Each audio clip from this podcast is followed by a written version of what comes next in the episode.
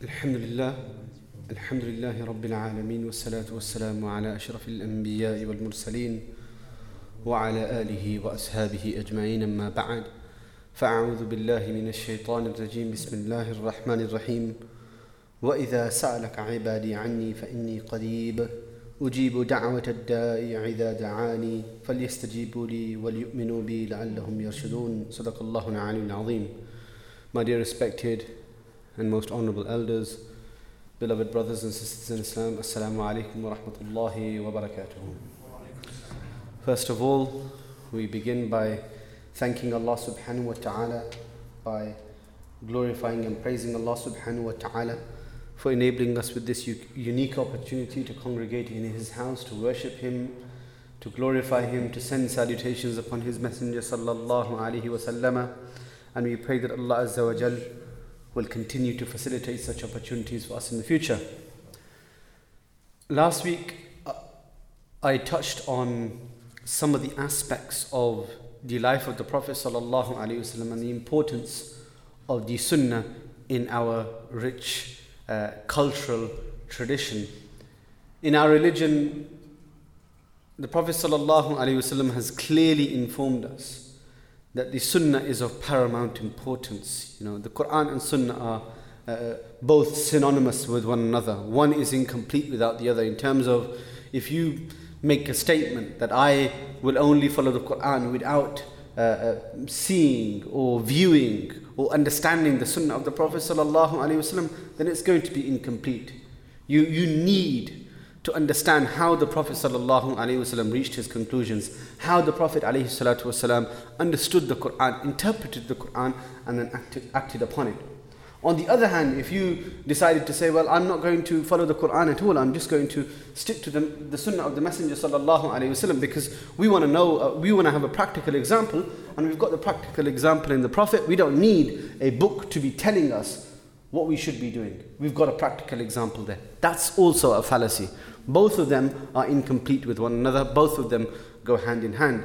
And it's imperative that we understand the importance of the Sunnah of the Prophet, ﷺ, especially during a time when, um, when more and more of us are, are, are neglecting the Sunnah of the Prophet. ﷺ. More and more of us are falling further and further away from it.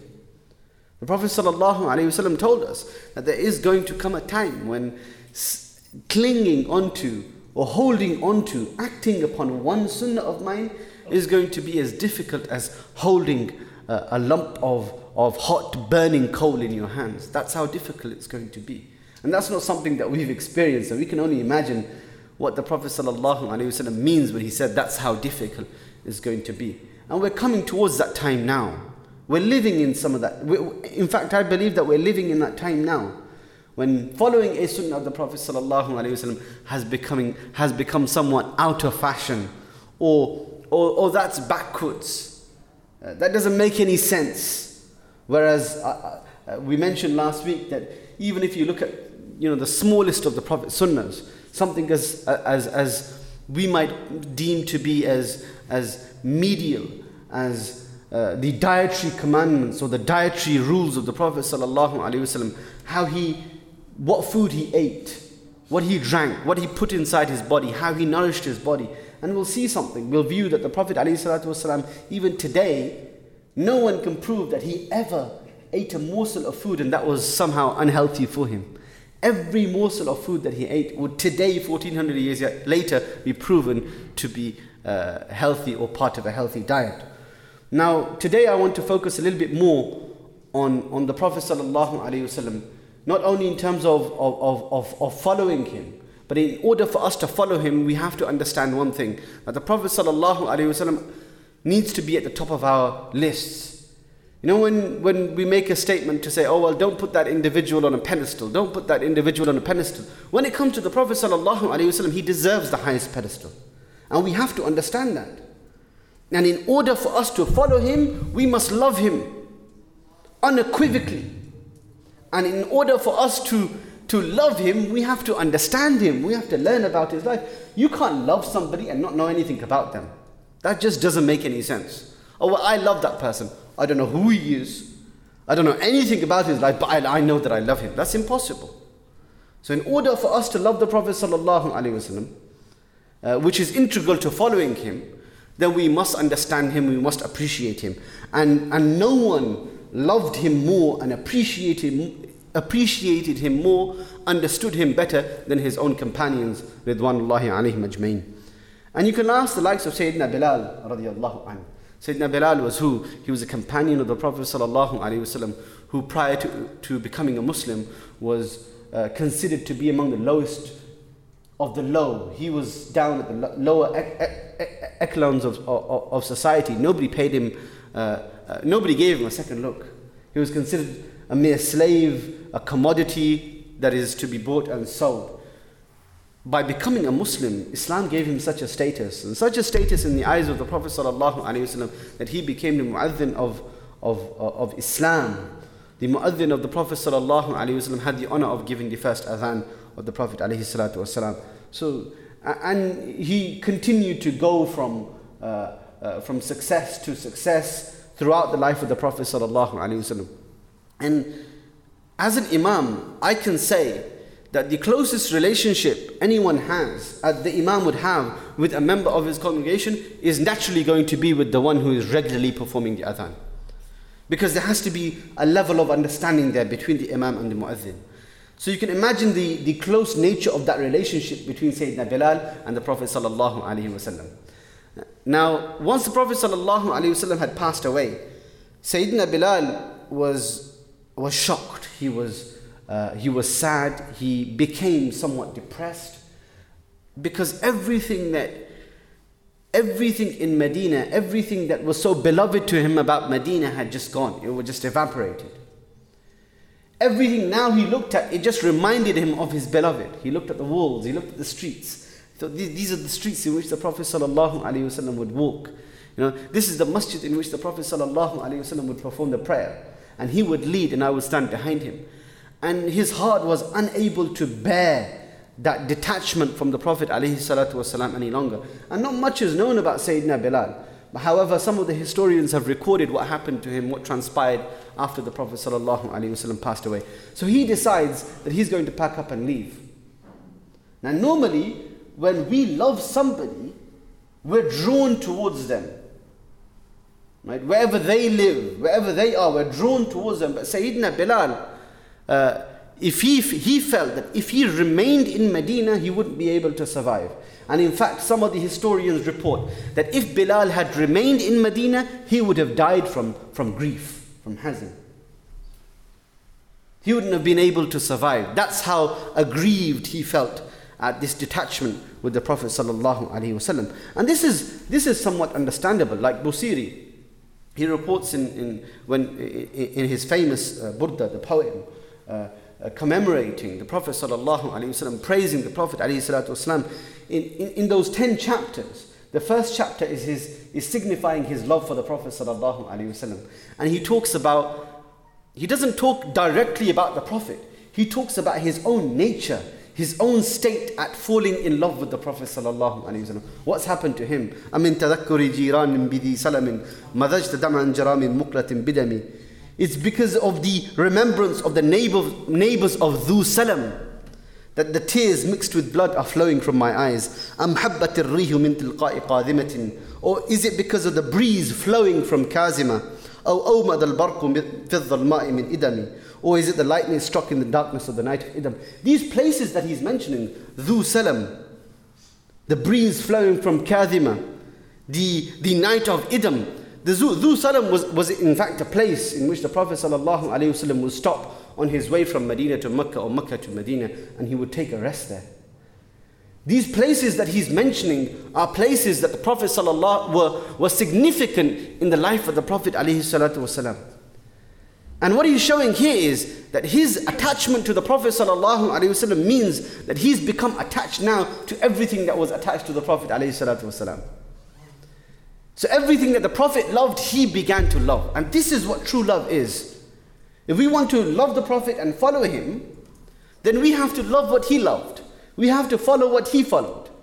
We can't claim to love him and yet have absolutely no desire to attach or affiliate ourselves with something that the Prophet ﷺ was close to, or he affiliated with, or he was attached to. So these, these places, they became, uh, uh, they became beloved to him. And, and, and the Arabs, naturally, 1400 years ago, and today it still exists, were people of, of honor, and they hid their love.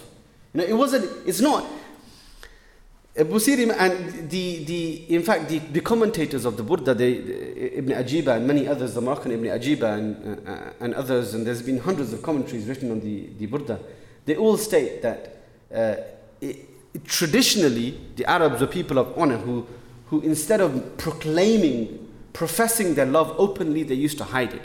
They would keep it within themselves. You know, they were, they were sort of, um, uh, you know, secret romantics somewhat.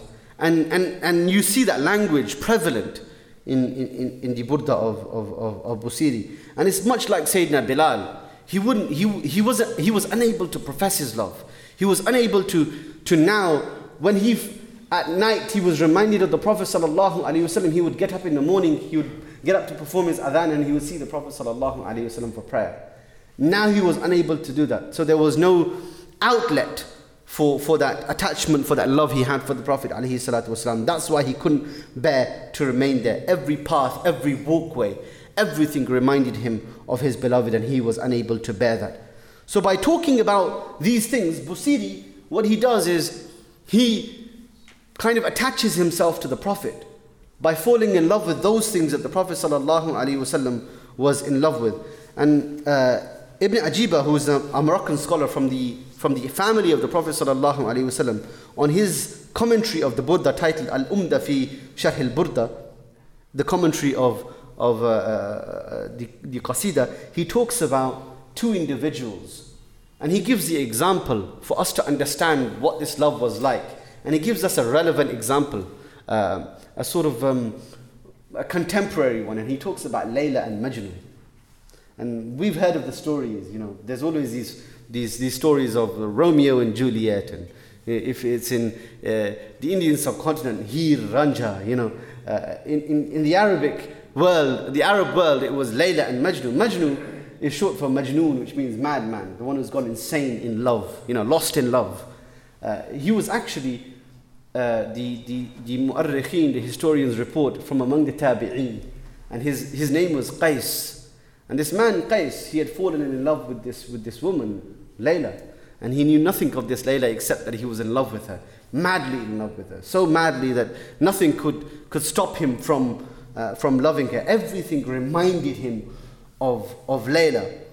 And this is why they called him Majnoon. This is why they call him Majnoon, because he was unable to, to, um, to function without either the mention of Layla or the thought of Layla or the reminders of Layla in his life. In fact, Kharbuti in his he talks about how engrossed in the love of Layla that this, this man was, that one day he was, he was in a desert. He's in a desert and he, he, he's walking in the desert, just aimlessly walking in the desert, as supposedly one should do, aimlessly walk uh, in the middle of nowhere. And he see, well, he doesn't see anything. He trips over something. He, he trips over something. And uh, that individual was in fact an old man who was praying his, his salah. And he trips over him while he was in sajda. And the old man breaks his prayer and turns towards him and says, Look, there's this entire desert. Only me here. You happen to find me? Did you not see me? And he said, Well, I was thinking about Layla. And I was engrossed in Layla and I was, was unable to see you. Because how can you not see me? I'm in the middle of the desert. It's only me. The only obstruction in this desert is me. You happen to find me. He said, he turned to, to that old man and he said, Look, you know, I was engrossed in, in, in, in Layla and I didn't see you. If you were so engrossed in your prayer, how did you see me? How did you notice that it was me? So, this is the kind of uh, infatuation that he had, and it is infatuation, which he believed to be love. He would kiss the walls in his village. You know, dogs, street dogs that he would see who would roam in the village of Layla, he would pick them up, he'd wash them, he'd kiss them. And people, his friends and his companions would say, Majnun, what's, okay, what's wrong with you? You know, this is a street dog, and you're cleaning it, you're kissing it, it could be dirty, it could be filthy. He said, No, this is a special dog. It roams in the, the village of, of Layla because everything that was attached to his beloved became beloved to him. That's what I'm trying to tell you. And, and this is somewhat, we find this magnified in the sunnah of the Prophet ﷺ and when we look at the lives of the companions. Because everything that was affiliated or attached with the Prophet ﷺ became beloved to them. Like Bilal, those walls were beloved to him in Medina. Those places in Medina that the Prophet would frequent were beloved to him because the Prophet frequented them. And without the Prophet ﷺ being there, you know, he was unable to, to, to bear that. His heart, his soft heart was unable to bear that, that suffering. Therefore, he, he left. So he, he goes to Sham and he settled there. He, get, he gets married there. And one day he wakes up and his wife, he, he wakes up crying and his wife asks him, Mayubki, what's making you cry? And he, he turned to his wife and he says, Ra'itu Rasulullah al-Bariha. I saw the Prophet ﷺ last night. I, I, saw the Prophet ﷺ in my dream. And, and he's crying, and his, and his wife asked him, What did the Prophet ﷺ say to you? And he said, The Prophet ﷺ said, Ya Bilal, ma hadha al-jafa, ama ana laka, ama ana laka an tazurana. Oh Bilal, what's this foolishness? Don't you have, don't you harbor the desire to come and visit us? Don't you want to see us? And immediately Bilal you know, gets his belongings together and he said, I'm setting off for Medina and I'm going to visit the Prophet sallallahu alaihi wasallam. I'm going to go to the masjid. Uh, the Prophet sallallahu alaihi wasallam came into my dream and ordered me to do so. And he leaves straight away. And when he arrives in Medina, the historians report it was like the second coming of the Prophet sallallahu alaihi wasallam. When the Prophet arrived in Medina, and the people were so happy, they were, they were so joyous at the arrival of the Prophet. And you can imagine how saddened they must have been after the Prophet had passed away. That they, were, they needed something to, to uplift their spirits. And when Bilal came back, it's as if, you know, uh, you know, light shone in Medina once again, that people came out of their houses to come and greet him. The little children came running towards him. Our uncle Bilal, the muaddin who would perform the prayer, and, and they, they, they were clinging onto his, his clothes, uh, and he was embracing them. And when he, he, he enters immediately, you know, the, the Amir al-Mu'mineen, Sayyidina Abu Bakr as-Siddiq radiallahu ta'ala an, he goes up to him and says, Bilal, you're here now, it's time for prayer. It's time for prayer and do us the honor of, of saying the adhan once again. Remind us of the days of the Prophet sallallahu alaihi wasallam. And Bilal turns to Abu Bakr and he says, look, ask me anything you want, I'll do it. I'm willing to do it. But don't ask me to say the adhan when the Prophet sallallahu alaihi wasallam is no longer with us. I'm unable to do so. That's not something that I can do. And Sayyidina Abu Bakr, being a man who doesn't, you know, uh, dwell on it any further, a shy person himself, he, he, he leaves him and doesn't say anything. Other companions ask Bilal to do the same, but Bilal is unable to do so. He gives them the same response. But as he's walking towards the masjid, the, the Sayyida Shababi Ahl Jannah, the two, two, leaders of the youth of Jannah, Imam Hassan and Imam Hussein, the grandsons of the Prophet who were seven and eight years old respectively at the time, they came to Bilal and said, Oh, Uncle Bilal, Bilal, remind us of the days of our grandfather, please perform the adhan. And looking down at these two beautiful, light filled faces, and, and, and kissing them, he can smell the fragrance of the Prophet ﷺ emanating from them and he's unable to say no to them. How could he say no to those two individuals whom the Prophet ﷺ never said no to? So he decides that, you know, whatever is going to happen is going to happen. I'm going to go and I'm going to say the adhan. And it's reported that when he stood up to, to, to say the adhan and he said, Allahu Akbar, Allahu Akbar, the historians report Dajjat al Medina, that Medina shook. It, it, it shook. When he said, Allahu Akbar, Allahu Akbar, the people came out of their homes. You know, some of the, some of the, some of the women of, of, of Medina said, Abu Itha Rasulullah, Abu Itha Rasulullah, has the Prophet sallallahu alaihi wasallam returned? Because for them, in their mindset, when Bilal said the adhan, the Prophet sallallahu alaihi wasallam would come and lead the prayer. And that was their mentality at the time. And they all came out, they rushed towards the masjid. He said, Ashhadu an la ilaha illallah, Ashhadu an la ilaha illallah. And when he got to, to Ashhadu anna Muhammadan Rasulullah, what he was used to seeing is when he would stand up and he would say, I bear witness that Muhammad is the messenger of Allah. At that exact moment, the Prophet ﷺ would come out of his, his hujrah, his room, and he would make his way towards the musalla, the place of prayer. And he would see the face of the Prophet ﷺ while he is testifying to the fact that the Prophet ﷺ is the messenger of Allah. And today, he says, Ashadu anna Muhammad Rasulullah, and he looks and he doesn't see the Prophet wasallam. He's unable to bear that. His heart is, he's reminded once again that the Prophet ﷺ is not among them. And it's reported that he fell down and he fainted. And he had to be uh, awoken. He had to be uh, revived by the companions and awoken from his, from his slumber. But the, the, the companions uh, them, themselves state that when he descended from the, the place of the adhan, a narrator of, of, of that incident, a narrator of, from among the companions said, فما عرفت المدينة أشد بقاء وعويل بعد يوم وفاته كيوم قال فيه بلال أشهد أن محمد رسول الله that uh, I've never seen Medina has never seen a day more full of crying more full of lamenting after the day that the Prophet ﷺ passed away, then the day that Bilal came and he said, Ashadu anna Muhammad Rasulullah. Because all of the companions were reminded of their attachment and their love for the Prophet ﷺ. So this is this just gives you some kind of an indication of how attached to the Prophet ﷺ they were. Because their love wasn't their love wasn't just that, you know, that, uh, that type of love that people have nowadays about something. It wasn't a, a, a love of a medial object. It wasn't something that was just um, insignificant in any way. Their love for the Prophet ﷺ for them was their entire existence. It encapsulated them. It engrossed them. It was within them. And everything that was beloved to the Prophet was beloved to them. Everything that the Prophet ﷺ would do, that was beloved to them. Everything that he would say became beloved for them. In fact, when the Prophet ﷺ would make a statement and he would say something that the Arabs weren't used to saying, you know, like we have a statement sometimes that we would say, um, a phrase, for example. The Prophet would say a phrase which hasn't been heard of by the, by, by the companions or is not common in the Arabic language. It was adopted by them. That phrase became beloved to them. Why? Because the Prophet ﷺ would say this.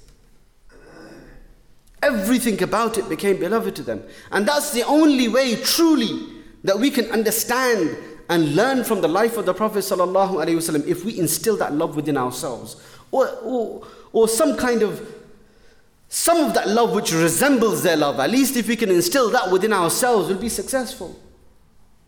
We can't claim to, to, to love him without following him. And we can't claim to follow him without having that same type of love inside us. Just like the Quran and Sunnah I mentioned at the beginning, they both go hand in hand, they're both synonymous with one, with one another. قُلْ إِن كُنْتُمْ تُحِبُّونَ اللَّهِ فَاتَّبِعُونِي Say to them, O Prophet, if you really truly love Allah, فَاتَّبِعُونِي Then follow me. What's the thamra? What's the fruit that you're going to get? What's going to happen if you, uh, if you follow me? يُحْبِبْكُمُ اللَّهِ وَيَغْفِرْ لَكُمْ ذُنُوبَكُمْ And if you, if you love Allah then if, and follow the Prophet, then Allah is going to love you. and He's going to forgive for you your sins. And this is, this is the mentality that we must have.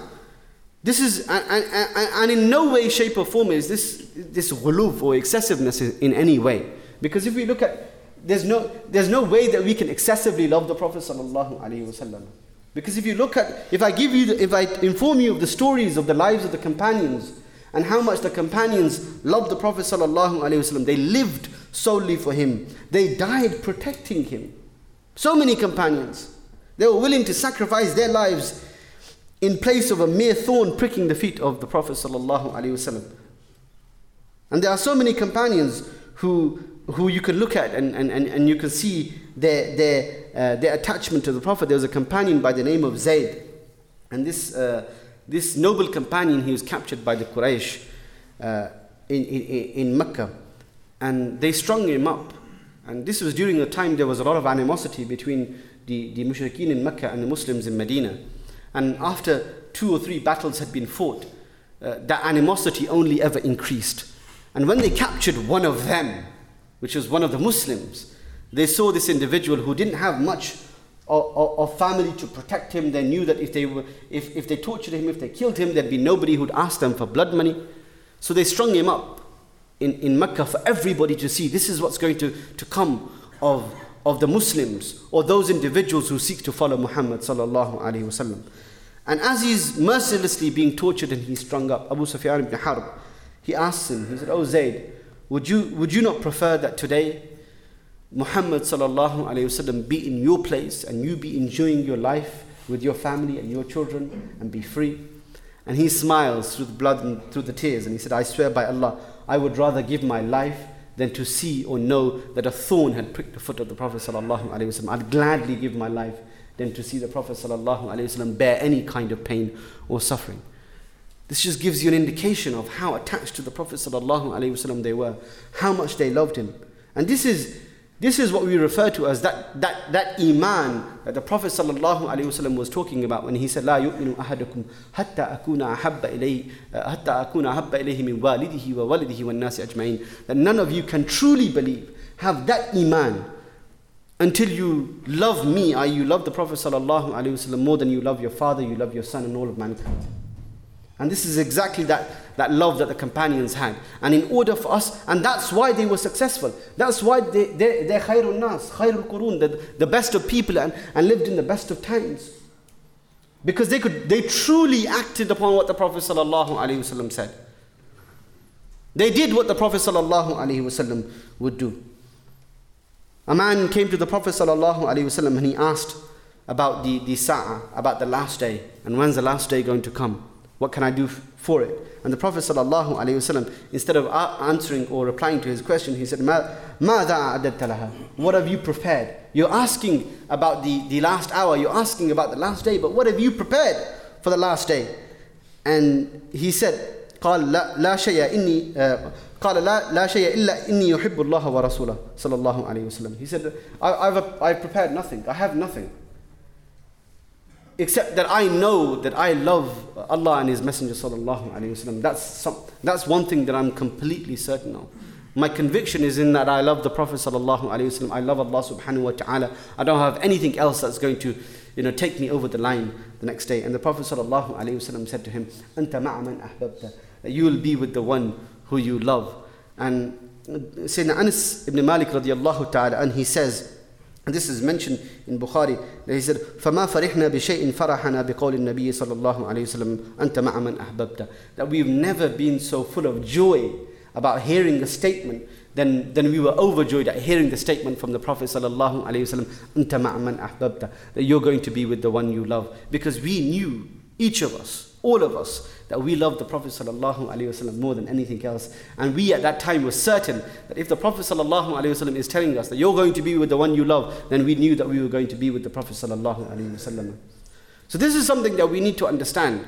This is something that we need to, to, to instill within our own lives and the lives of our children. If we want our children to follow the Prophet ﷺ, to be good Muslims, that we must instill this love for the Prophet ﷺ within them. Now, you, you see, children's minds are like sponges. You know, whatever you feed them, they're going to absorb it. They, they'll fall in love with the most menial of things. They'll, they'll, they'll, children will get attached to something that, you know, seemingly is unattachable. They'll get attached to something small. At this moment, at this time, it's imperative that you teach them about the Prophet. Talk to them about his life. Tell them, give them something to fall in love with. And I mentioned this last week. You know, naturally, children are intrinsically inclined to, uh, to fall in love with something that they're attached to, which is, which is meaningful to them.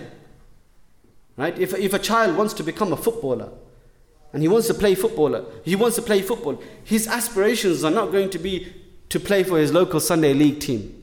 He's not, if he wants to be a striker, he's not going to be a striker for them. He, he dreams of playing for the best teams. He's inspired by the best players. And that goes for any field. Nobody is inspired by mediocrity. And the Prophet ﷺ had the best of character. The Prophet ﷺ was the best of Allah's creation, is the best of Allah's creation.